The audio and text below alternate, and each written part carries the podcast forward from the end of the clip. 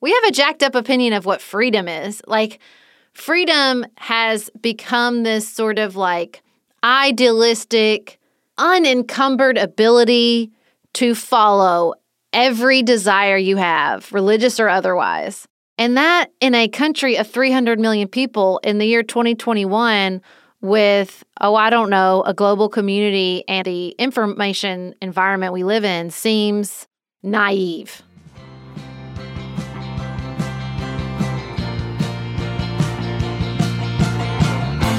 This is Sarah. And Beth, You're listening to Pantsuit Politics. the home of grace filled political conversations.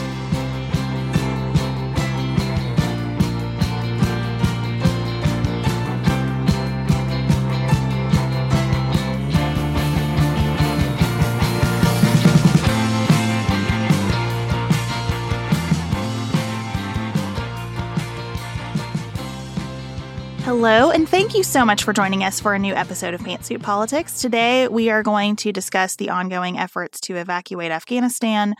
Then, we will talk about objections to wearing masks and how courts are viewing those objections. We'll end as we always do with what's on our minds outside of politics. And I wanted to take a second to just tell you that we end that way because of a principle that we wrote about in our first book. I think you're wrong, but I'm listening. And that principle is put politics in its place. We know that, especially with the subjects we're talking about today, the stakes around politics are so high. It is really easy to get overwhelmed, it's easy to feel depleted.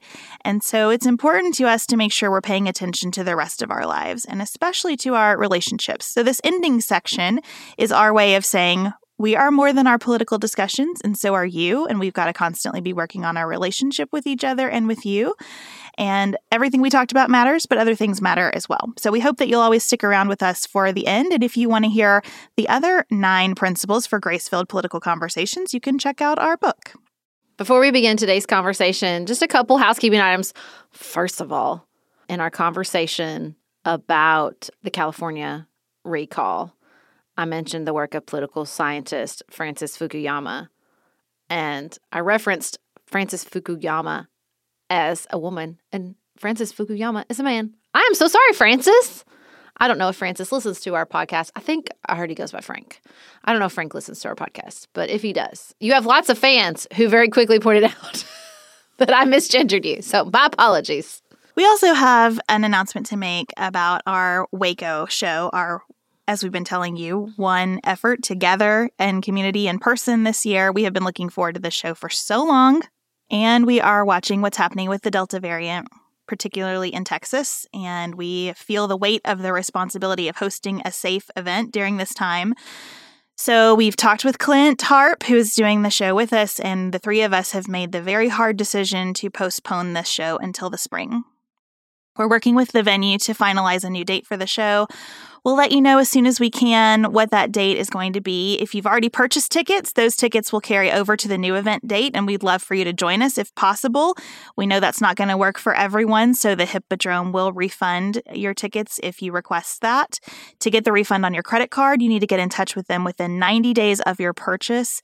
If you reach out after that 90 day mark, a refund is still available. It's just going to come by physical check and take a little bit longer. So please go ahead and think through that. And again, we will get you the new date as quickly as possible. This was a really hard decision. It was awful. It was awful to make this decision, but we think that it's the right one. And uh, we hope that it's the right one for everyone who was considering coming and for the Waco community. We are so excited to do this in the new year. It's going to be so special. You're not going to want to miss it when we put it together. And we thank you for understanding. Please know that we can't wait to see y'all in person. We really can't. Tired of ads barging into your favorite news podcasts? Good news. Ad-free listening is available on Amazon Music for all the music plus top podcasts included with your Prime membership. Stay up to date on everything newsworthy by downloading the Amazon Music app for free or go to amazon.com slash news ad free. That's amazon.com slash news ad free to catch up on the latest episodes without the ads. Traditionally, financial planning advice is either only for those who are already wealthy or salespeople calling themselves financial advisors who say they'll give you free financial advice but really just sell products to earn commissions. Fearless Finance takes a dramatic departure from either of those traditional models. Their entire business is built on making financial advice accessible and affordable because we know that financial literacy, stress reduction, and financial security are critical to overall well being. I'm a little bit obsessed with Elizabeth, our Fearless Finance advisor. I've had an array of advisors in the past who answered questions like, Should we be spending less on this? with evasive answers like, It depends on your priorities. Not Elizabeth. She answers with actually helpful guidelines. You're spending more than the average family of five, or I'd like to see this increase by 6%. Uh, thank you. This is Fearless Finance's mission to make advice affordable and accessible. You meet with your planner virtually and they charge you by the hour. You only pay for the time you use down to a quarter hour. Their planners meet with you where you are on your financial journey, no judgment. Visit fearlessfinance.com today. You can chat with a planner for free to make sure it's a good fit, and you'll get $50 off your first planning meeting when you use the code PANTSUIT. That's fearlessfinance.com and use code PANTSUIT for $50 off your first planning meeting.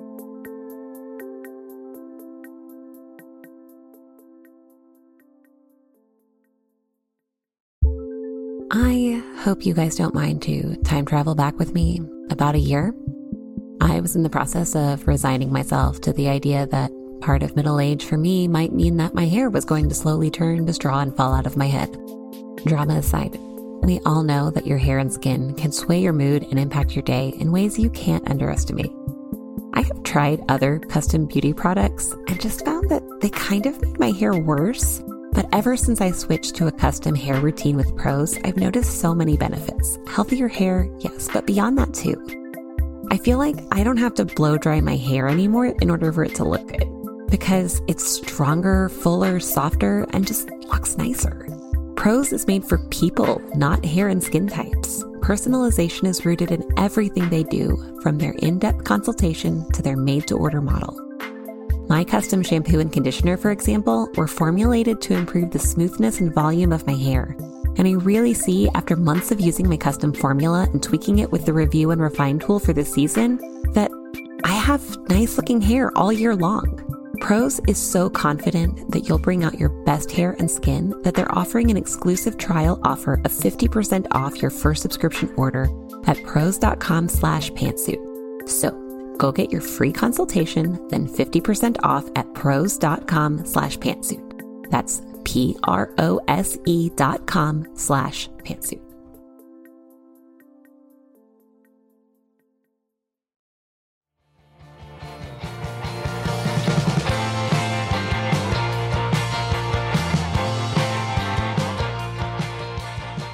As of Wednesday morning, and these numbers change by the hour, the White House said that the United States had evacuated over 82,000 people from Afghanistan in 11 days.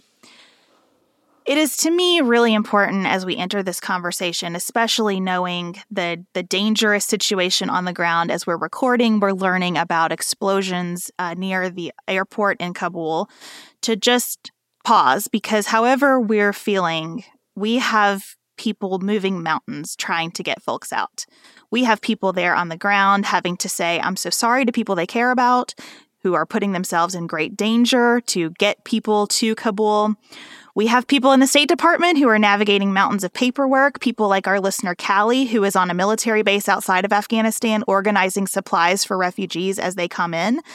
And just to all of those people, you are doing such good and important work, and we see it and really want to honor it. And we don't want to lose that at all in this conversation.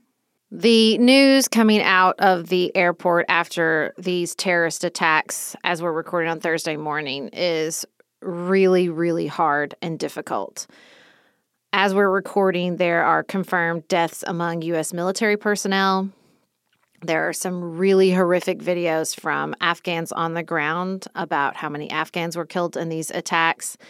And the intelligence communities of both the American government, the British government were warning, were warning with the strongest language possible that this was possible. This was also part of President Biden's recent press conferences and his justification in getting out at the August 31st deadline is because there was increasing concern about an attack just like this. And, you know, these attacks are always heartbreaking. But to have an attack like this in the middle of this truly heroic effort to evacuate tens of thousands of people. Now, there's been lots of reporting about how many people are left to evacuate. The New York Times estimates that 200,000 Afghan allies needed to be evacuated. So if we are getting close to 90,000, if it was to stay on track with the current evacuation effort, you know, they were hoping to get close to that number by August 31st. Of course, this attack is going to disrupt all that. We're still not 100% sure how many Americans are left in Afghanistan that need to be evacuated, but we knew that this was hard and difficult work and dangerous work. And now that knowledge is just, you know, all across every screen, all across all the news coverage. And it just makes what was already an incredibly difficult situation even harder. And it seems very unlikely to me, even absent the explosions today, the attacks today, that we would continue at that same pace through August 31st because you've got to get our military themselves out. And that means taking troops out, it means taking equipment out. There's going to be a phase probably in the next 24 hours or so as we're sitting here recording where this really scales back because there is a lot of work to do. Like the operation to get these people out has to be gotten out itself. Mm-hmm. And so the complexity of what's happening here can't be overstated. And that is why, listen, I spent our last discussion about Afghanistan expressing my genuine disappointment and frustration and sorrow with how the administration has conducted this operation. And I still feel those things. I also feel myself as just an American citizen and a citizen of the world in a space of like, we have to disagree and commit at this point because I want to be so supportive of the people who are trying to carry this out. I understand that my unhappiness with how this was executed doesn't change the fact that President Biden is our commander in chief, and I support our commander in chief, and I support our troops. I support our State Department. I support all the people doing this work. There's only so much that we can hash out all of the things that went wrong here. A lot of things have gone right or have gone as well as they can go in a terribly dangerous situation over the past week or so. And I just want to see that through. And I think that's why Sarah and I share a lot of anger about uh, Representatives Seth Moulton and Peter Meijer, who took themselves over to Afghanistan on an unauthorized self appointed mission to exercise congressional oversight because that is the last thing anybody needs right now. We need to be in that disagree and commit space. I think that the way Vice President Harris has fielded questions about this while she's been in Southeast Asia has been exactly right. There will be lots of time for an after action review here. There are clear priorities right now, and we have to stick to those priorities. Yes, their trip was infuriating you know, to complicate a mission that was already, as we mentioned before, really Herculean, trying to move all these people out, tens of thousands of people. I just think that, you know, it's almost like when we talk about COVID numbers. I don't think almost any of us can comprehend moving tens of thousands of people over the course of a week. I just think that is really, really difficult to comprehend. And then to like fly in requiring additional logistics, additional security. It was selfish. That's my personal opinion. I think it was really short sighted and really selfish. Now, I will say this I think there should be more coverage of their conclusion upon coming home. Instead of just being mad at them for going, I think it is important to note that they both changed their minds once they got over there and saw it on the ground. Uh, Seth Moulton was quoted as saying, Almost every veteran in Congress wants to extend the August 31st deadline, including us, and our opinion on that was changed on the ground because we started the evacuation so late. There's no way we can get everyone out even by September 11th, so we need to have a working relationship with the Taliban after our departure, and the only way to achieve that is to leave by August 31st. Now, this is complicated because of the attack. It's going to complicate people getting out, it's going to complicate our relationship with the Taliban. We'll see if this attack came from ISIS K, who I think all the intelligence reporting was indicating was the threat around the airport. But I mean, I just think that that that's going to complicate things. But I do appreciate them at the very least after making literally everyone's job harder, coming back and saying what they saw changed their mind, and that this debate about the deadline is really not what's the most important thing right now. I feel like there's a missing leap in this conversation about the deadline and whether it's going to be extended or not. I feel like people are talking about that as though it's the kind of administrative deadline we put ourselves under at work all the time, Mm-hmm. instead of recognizing that having a deadline like this is not about the date as much as about your commitment. Because extending this deadline isn't as simple as saying, no, we're just going to hang around for a few more days, right? If we decide unilaterally that we're going to extend this deadline, we are practically making a decision that we're willing to send more troops if necessary, and mm-hmm. we're willing to have more casualties, and we are willing to escalate if necessary. And I think the clear message from this administration is intended to be that is not what we're here for. We're done. And whether you agree with that or not, that is the decision. They're done. And being done means we have to get out of there. You can you cannot you can't just kick this deadline out because you don't want to leave anybody behind. Because having this date out there now, if we exceed it, things and, and even we haven't exceeded yet and things are escalating. And so I, I just kind of feel like we're t- deadline is like a terrible word to use in this situation because it denotes a flexibility that I think is is not present here. Yeah, I think there's a lot of analysis that's really short-sighted. We got a email from a listener who deals with the veteran community and she said, you know, there's discussions of how many military members have died in Afghanistan, but that is so short-sighted because the impact continues long after they get home. She works in trauma recovery. She shared her experience with that community and suicide and violence and struggle. And, you know, the analysis of staying in Afghanistan, the evacuations, the past 20 years, it's so tempting to create simple narratives. Well, that many people, the military members weren't dying in great numbers when we left. Right, but there's more to it than that.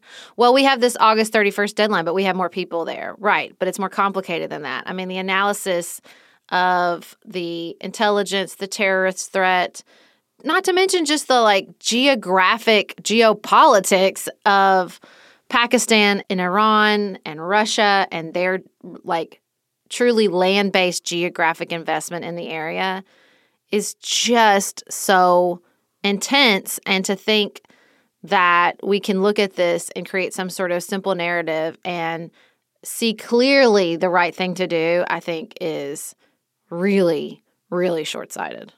I'm glad you brought that up because another thing I've been thinking about is how enormous the mental health needs are going to be for the people assisting in this evacuation effort. That some people are going to be left behind, whether those are American citizens or soldiers or um, Afghan military forces who fought alongside our troops, even just leaving allied forces who've been with us in that region for so long, seeing women and children who wish they could get out and knowing that you can't help all of them. That is going to be an awful lot for people to bring home. And I hope that some efforts are being made now to plan for that and to make sure that that support is available and robust because I really struggled listening on Start Here, ABC's morning podcast, to one of the uh, military officers on the ground there who just said, like, we don't leave people behind. We just don't do it. And it was heartbreaking to hear how this is wearing on him, uh, even as he is in the midst of this logistical challenge. We also heard from Anders, who was stationed in Afghanistan for nine months with the Swedish armed forces, and he worked closely with the Afghan army. And I think his message to us reminded us of the conversation we had with Amy McGrath about how people in Afghanistan, because it has never had a period of true stability, stay in a space of survival.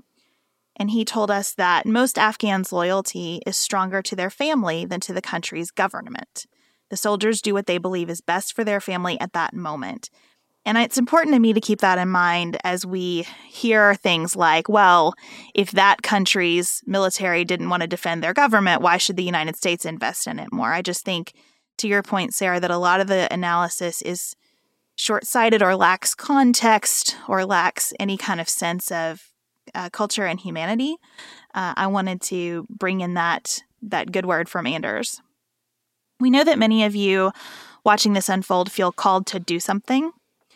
For our listeners in the US, we'll put an article from ABC News in the show notes that might offer some ideas for helping refugees from Afghanistan who are coming into the country. And this is a place where, if you feel called to work on it, going local is best. So, contacting your local officials, finding local organizations doing this work. But we also want to say that might not be your work to do. And there are a lot of situations where there's not an immediate action item. And that's really hard, but it is also just the reality and it's okay. And paying attention and caring about this is a, is a contribution. We are going to go now from this global issue to a much more local one. A private school and two parents sued Michigan officials over their masking in school requirements. So, we're going to talk about the court ruling and the continued school debates and where we might go from here in light of the Delta variant. Ryan Reynolds here from Mint Mobile. With the price of just about everything going up during inflation, we thought we'd bring our prices down. So to help us, we brought in a reverse auctioneer, which is apparently a thing.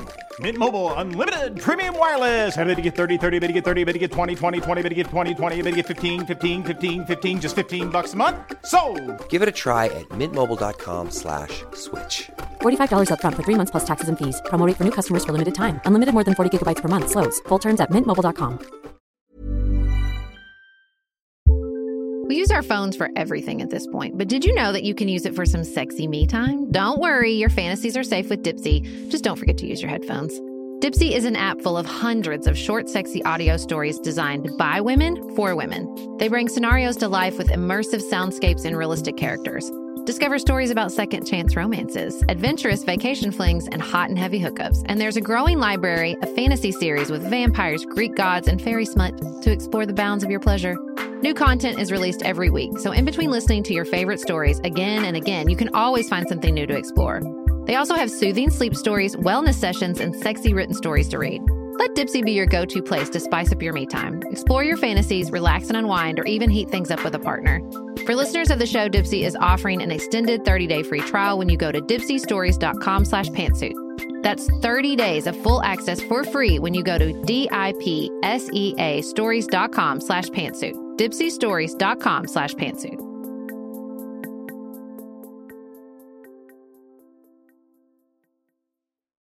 This show is sponsored by BetterHelp.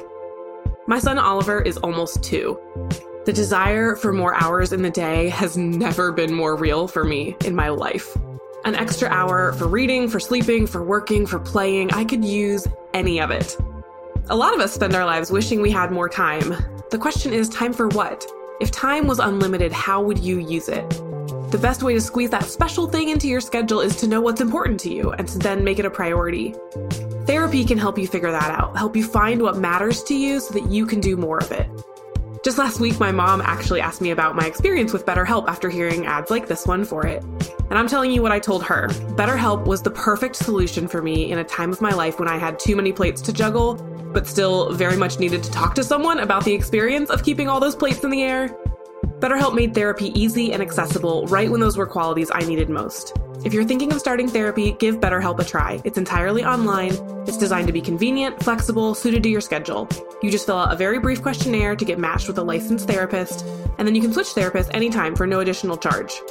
Learn to make time for what makes you happy with BetterHelp. Visit betterhelp.com slash pantsuit today to get 10% off your first month.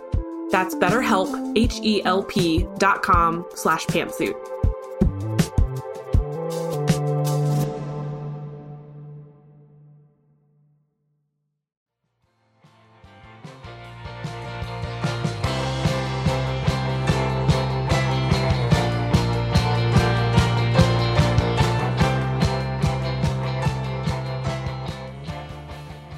Sarah, I let you know earlier this week that my group texts were uh, rolling because a flyer was going around promoting protest in front of my daughter's elementary school during the school day, at the end of the school day when it's pickup time. Just exactly what nobody needs, right?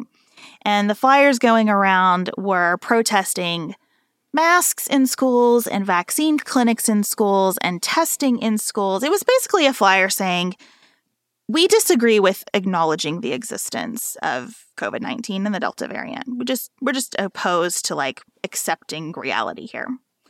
And we know that lots of schools across the country are struggling. We heard from a listener who teaches in South Carolina, and she said, I just want you to understand, like, we are crammed into these spaces, even when we're trying our best. She said, at lunchtime, you got 270 kids sitting six to a table in the cafeteria.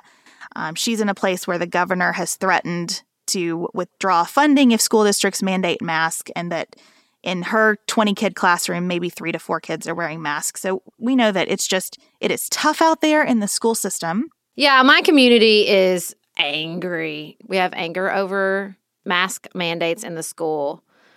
We have anger over vaccine requirements for continued employment at the hospitals. We have anger. A listener sent me this Adam Grant um, Instagram post. I thought it was so good. He said, Anger is often seen as an irrational emotion, but it's not due to the absence of logic, it's due to the presence of threat or harm.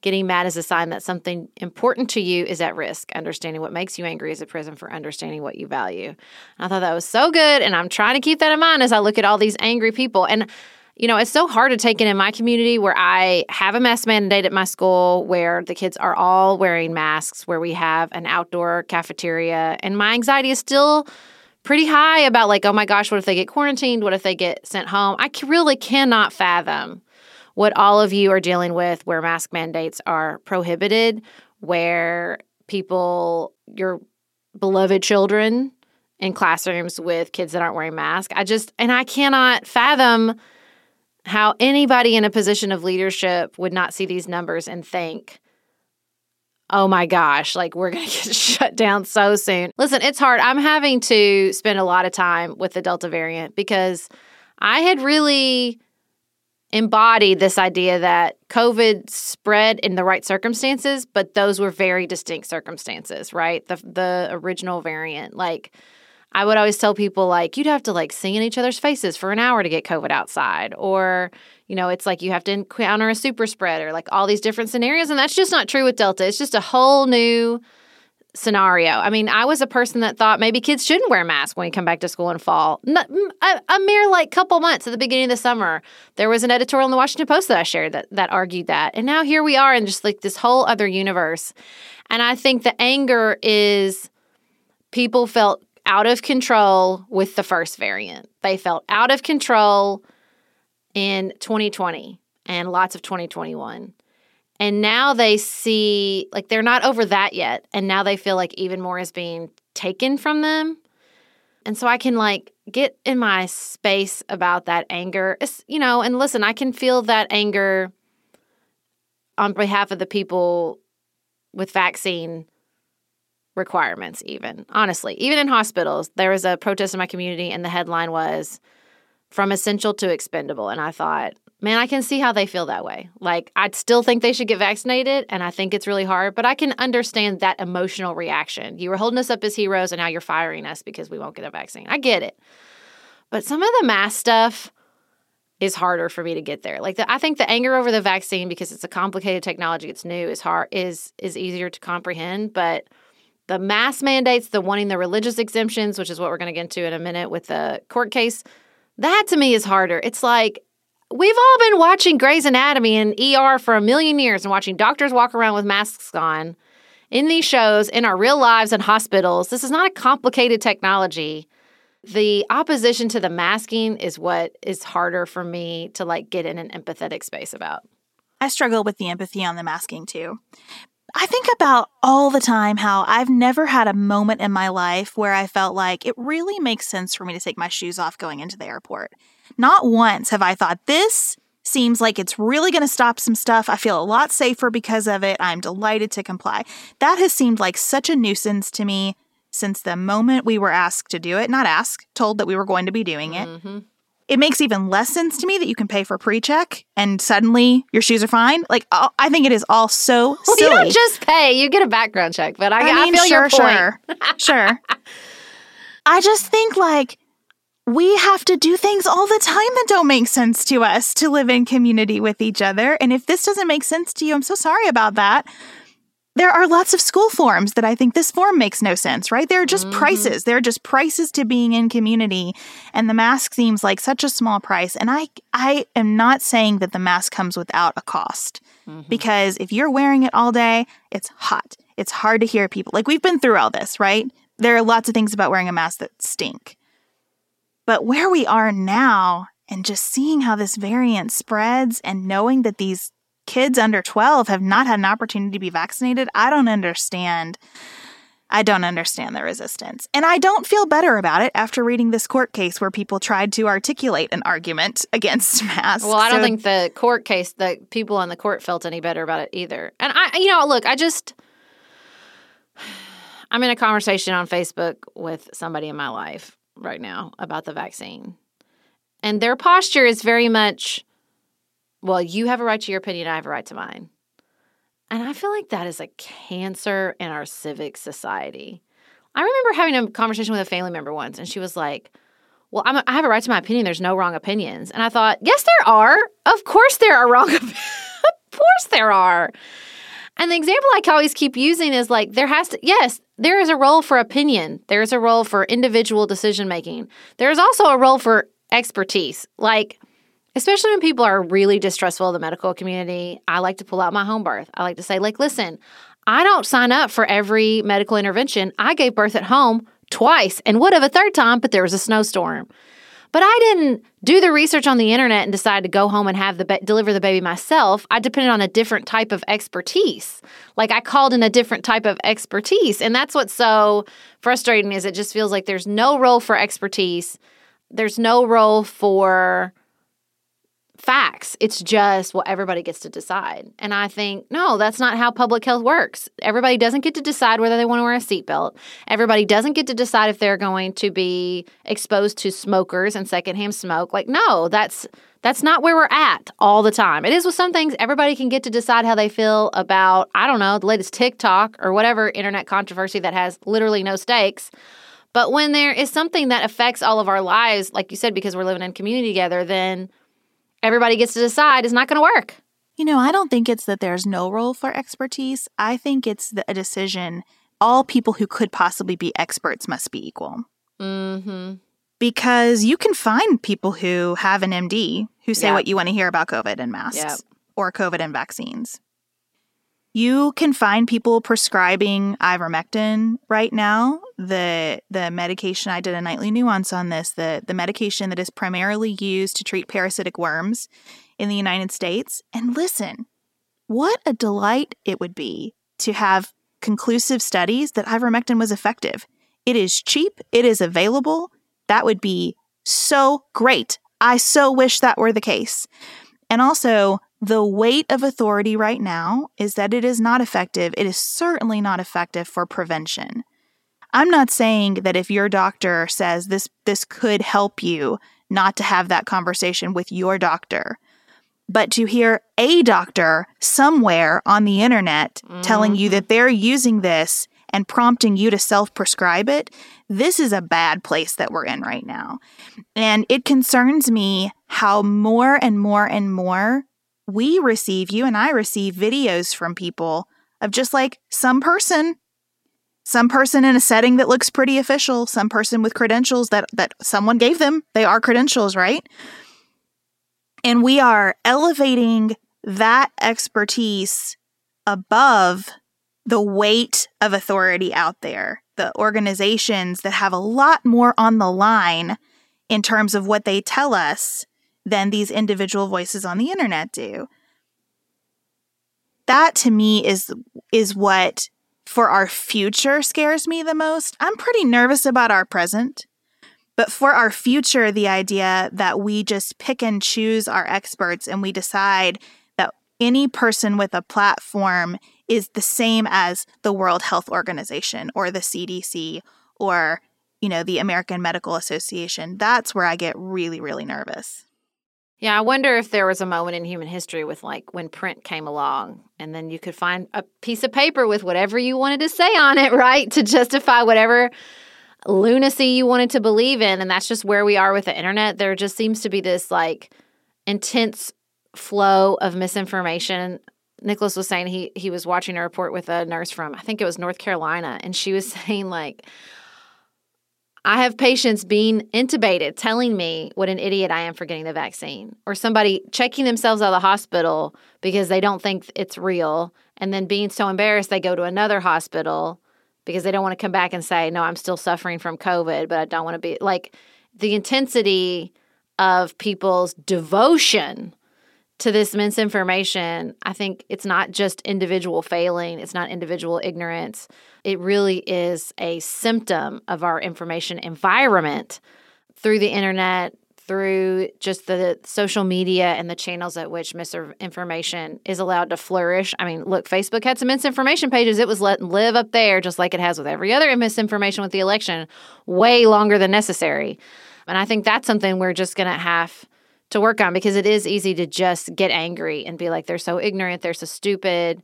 And look, it's not that's not the entire story. I have I'm, I get text and messages all the time from people that have chosen to get vaccinated. Unfortunately, it's often because somebody in their life died of COVID and that ultimately motivated them to get the vaccine. I wish it didn't take that. It sure does take the thrill of happiness at one more vaccinated American when the story is, well, miss the person I knew died, so I feel like I had to get it. But every vaccination is still important. It's just it's really hard and I think you see it you see the intensity and the difficulty of this assertion of misinformation, this assertion that I have the right to do whatever I want with these mask mandates, with people's reactions specifically to children in school.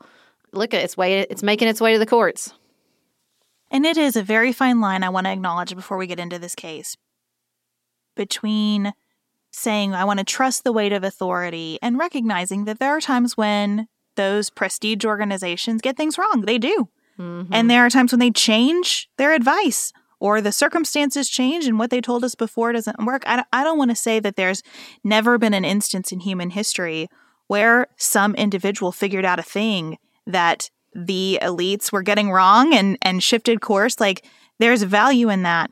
But I think that we are way overestimating the value in that the vast majority of the time, and that we're especially doing it right now with masks, which are so low stakes compared to lots of other ways that we might deal with this virus. Okay, so let's talk about this case that we've referenced a few times and not told you about. Mm-hmm. This is a case that uh, is coming from the Sixth Circuit Appellate Court. If you don't know the federal court system, you are entitled to go into a district court and have your case heard, and then you are entitled to one appeal. And that appeal goes to a circuit court, a court that has certain states assigned to it and it hears all the federal cases coming out of those states. So, this is the sixth court. If this case were to get appealed again, it would go to the Supreme Court, but the Supreme Court would get to decide whether it wanted to hear it or not because the you're not entitled to be in front of the Supreme Court. You're just entitled to that one appeal. Okay. So, the Michigan Department of Health and Human Services required all kids who were over 5 to wear a mask while attending public and private schools a Catholic school and two parents of kids that they wanted to be in that Catholic school challenged that requirement. And they said this violates our free exercise of religion rights. It is a denial of equal protection and due process. And we want it to go away. This was the Catholic school, and two parents who had pulled their kids out because they didn't want to follow the mask mandate and were asserting that because they could not send their kids to the Catholic school like they wanted to. This was the violation of their free exercise. So by the time this got to the Sixth Circuit, because the wheels of justice move a bit slowly, mm-hmm. the order had been rescinded, but the court decided this case anyway and ask why exactly is there a religious component to this discussion? And what the parents in the school asserted is that the masks are uncomfortable. They are distracting from religious education that the requirement conflicts with the right of parents to choose a school that corresponds to their own convictions. And the parents said, Our kids struggle to focus, they struggle to breathe. Their pediatrician said the kids were not eligible for a medical exemption. And as Sarah said, they pulled their kids from school and are homeschooling them, and they said, We're just not able to give them the same Catholic education that they would receive if they were in school. And the Sixth Circuit said, Well, you know, that's, that's not going to do it because to have your religious rights violated, you need to show that there is some discrimination against people of faith or a specific faith. This mask requirement is not limited to religious activity. It is neutral. It applies generally. The exceptions to it are very, very narrow and also don't have any kind of religious connotation. And the exceptions are available to you. Your kids can take off their mask to eat or swim or participate in mass or exercise outdoors. And I loved this one. They can socially distance enough to take off their mask and give a speech on a religious topic. I love it when courts like just put a little jab in there like that. All of this, so so you know, this didn't work. That's the upshot. And all of this made me think about Sarah, to your point, in terms of that kind of individual, all opinions are equal mindset, how do we distinguish between what is a belief that is protected and what is just your desire? And I think we have lost our way on that in the conversation about COVID 19. Yes, I mean, it's difficult not to get real cynical and snarky reading the assertions of how a mask mandate limits their, you know, protected religious beliefs.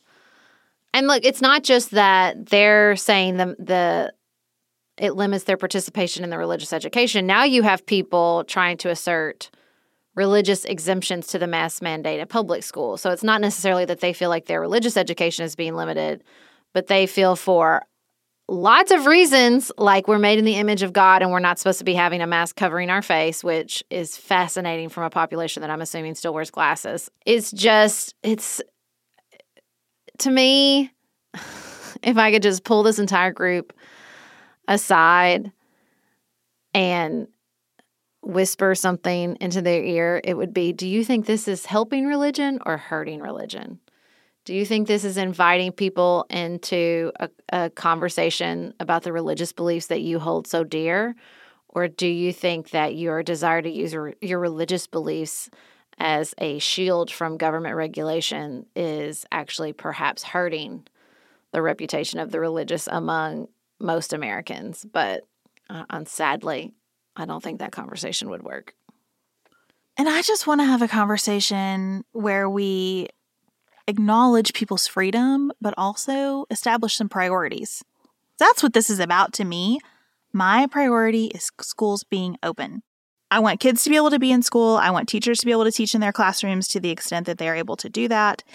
And I want this to be able to roll forward without further disruption as long as we can manage it. And if this is a tool and everything suggests that it's like a highly effective tool to help maintain that, I understand if you make other decisions outside of school in your life. I understand if you feel your feelings about this, whatever.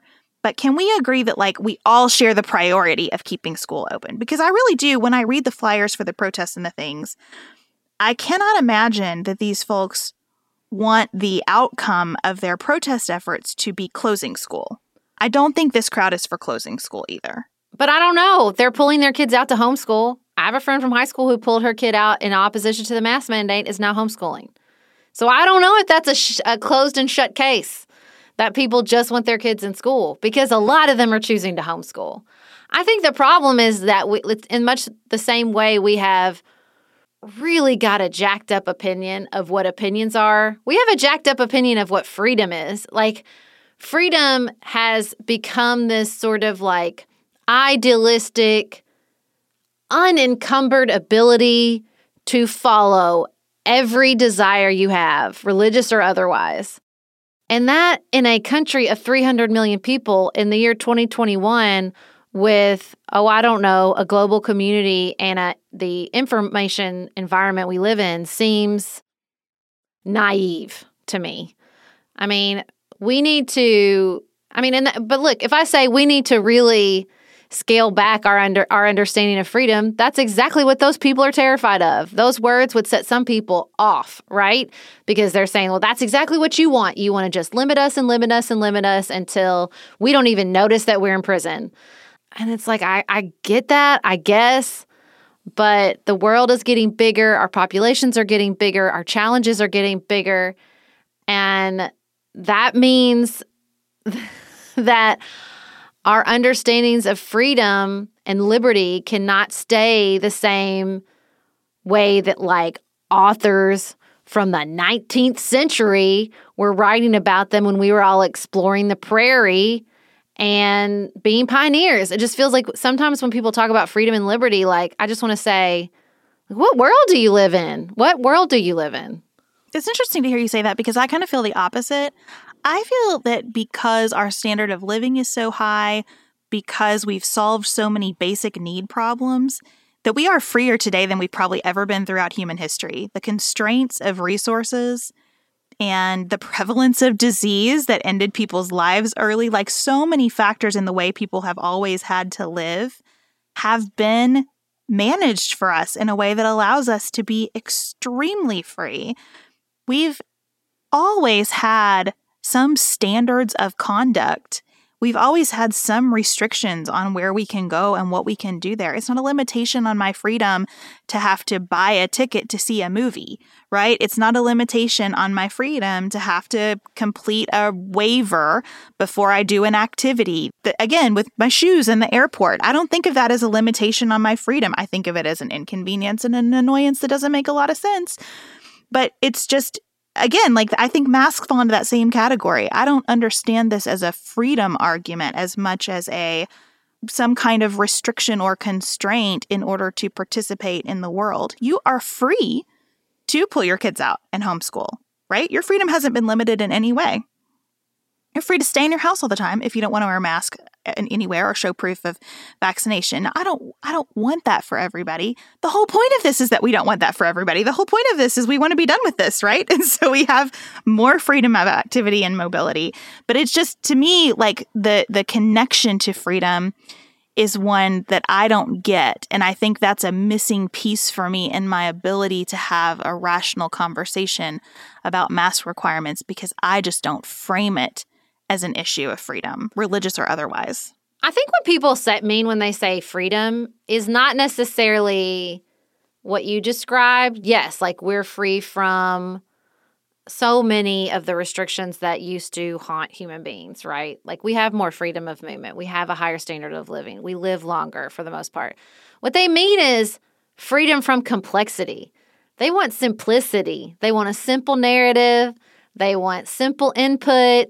They don't want the complexity of, yeah, we thought it was over, but it's not. We're, now it's this, or we thought we understood it. Now it's this. Well, it's a, it's evolved, and there's like just this constant stream of information. And I think what they're hungry for is just the simplicity, even if it was a simplicity to ignore all of it, right? Like, I just think what I mean by where we're at in human history is that things are complicated. They always were, but now we are more aware of the complications, of the nuanced presence in every situation, be it home or abroad.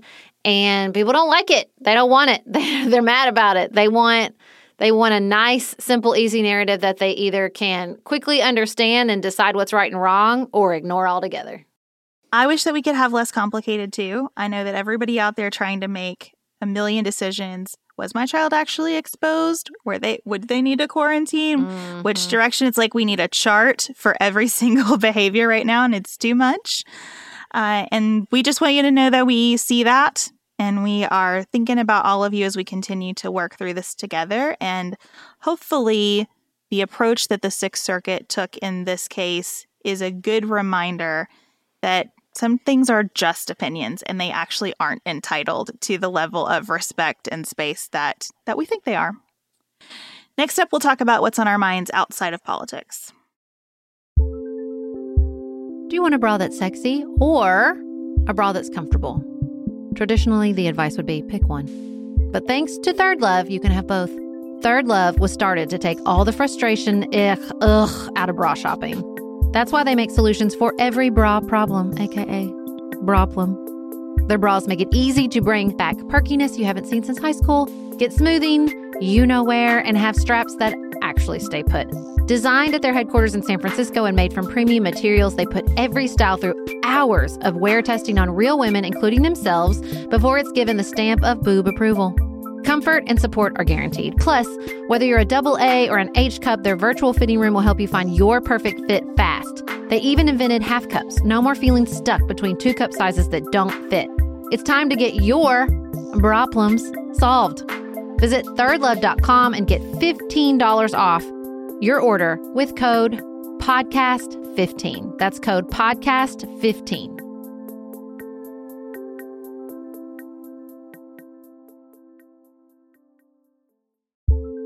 I hope you guys don't mind to time travel back with me about a year, I was in the process of resigning myself to the idea that part of middle age for me might mean that my hair was going to slowly turn to straw and fall out of my head. Drama aside, we all know that your hair and skin can sway your mood and impact your day in ways you can't underestimate. I have tried other custom beauty products and just found that they kind of made my hair worse. But ever since I switched to a custom hair routine with Prose, I've noticed so many benefits. Healthier hair, yes, but beyond that too. I feel like I don't have to blow dry my hair anymore in order for it to look good because it's stronger, fuller, softer, and just looks nicer.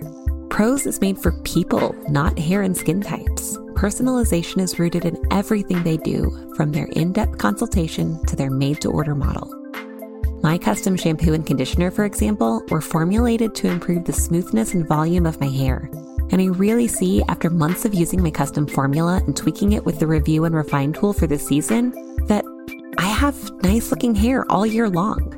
Prose is so confident that you'll bring out your best hair and skin that they're offering an exclusive trial offer of 50% off your first subscription order at prose.com slash pantsuit. So go get your free consultation, then 50% off at prose.com slash pantsuit. That's P-R-O-S-E dot com slash pantsuit.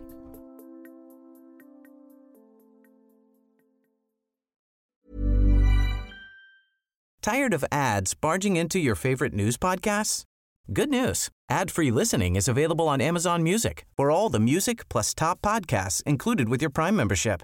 Stay up to date on everything newsworthy by downloading the Amazon Music app for free or go to amazon.com slash news ad free. That's amazon.com slash news ad free to catch up on the latest episodes without the ads.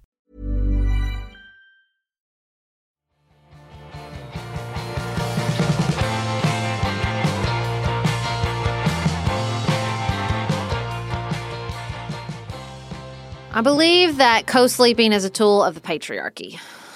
Let me explain. I think that I'm tired because every time my husband rolls over, which he is free to do, that's real freedom that I believe everyone has. People should be free to roll over at night or get up and go to the bathroom. But his freedom is impinging on my ability to sleep because every time he moves, I feel it.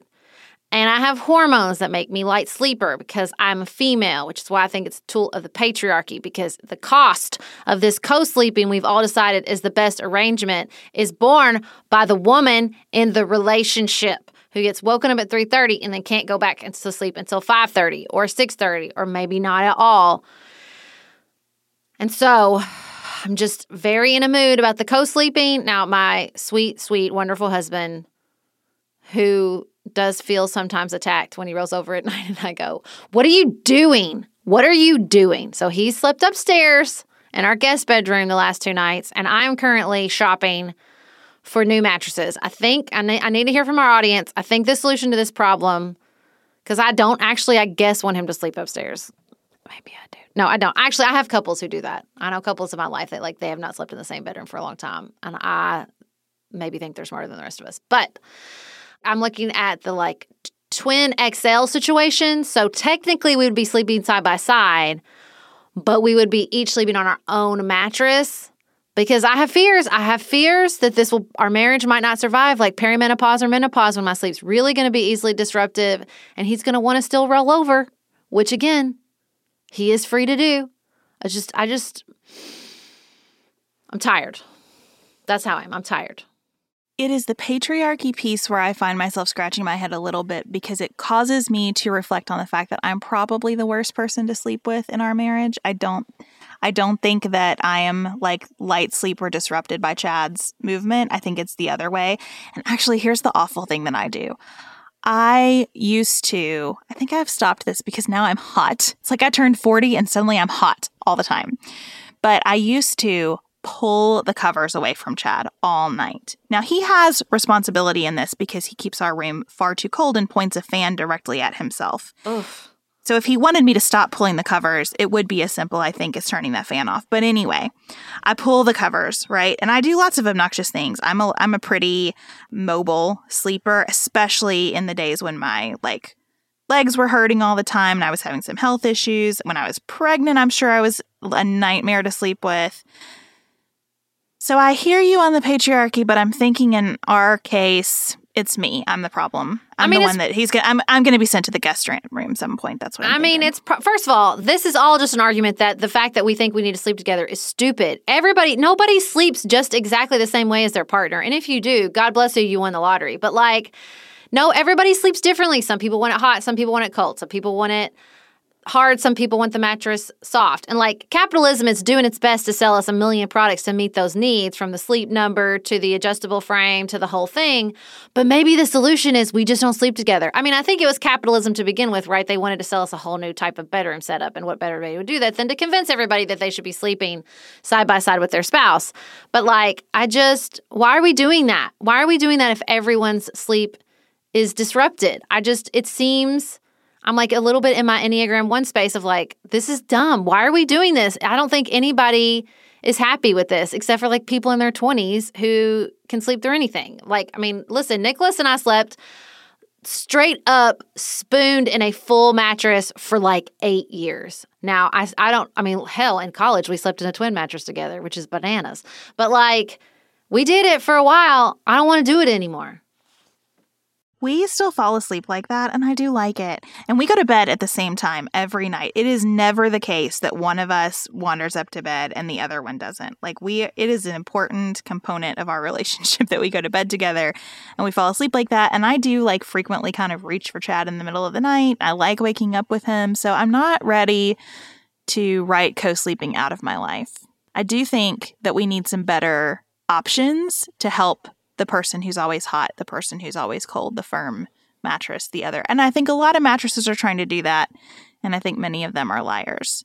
So I'm mm-hmm. interested to hear how your twin bed as one combined bed experiment goes. Yeah, and I want to hear from our audience because I know I'm not the only one that has gone down this path, especially as people get older and again, hormone fluctuations, particularly in women. And that's why it's a tool of patriarchy because then they're shouldering the burden of this waking up situation. Just saying.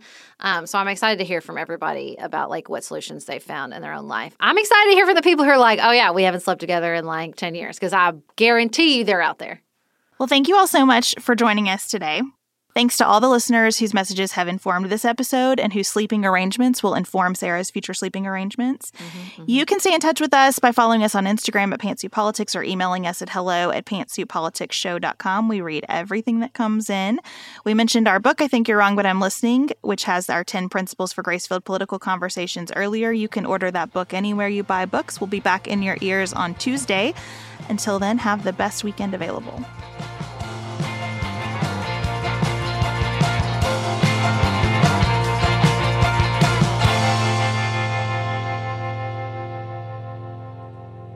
Pantsuit Politics is produced by Studio D Podcast Production. Elise Knapp is our managing director. Megan Hart is our community engagement manager. Dante Lima is the composer and performer of our theme music. Our show is listener supported. Special thanks to our executive producers. Martha Brunitsky, Linda Daniel, Allie Edwards, Janice Elliott, Sarah Greenup, Julie Haller, Helen Handley, Tiffany Hassler, Barry Kaufman, Molly Kors, The Creeps, Lori Ladow, Lily McClure, David McWilliams, Jared Minson, Emily Neasley, Danny Osmond, The Cousins, Tawny Peterson, Tracy Putoff, Sarah Ralph, Jeremy Sequoia, Karen True, Amy Whited, Emily Holiday, Katie Steigers, Melinda Johnston, Joshua Allen, Morgan McHugh, Nicole Berkless, Paula Bremer, and Tim Miller. To support Pantsuit Politics and receive lots of bonus features, visit patreon.com slash pantsuitpolitics. You can also connect with us on our website, pantsuitpoliticsshow.com, sign up for our weekly newsletter, and follow us on Instagram at pantsuitpolitics.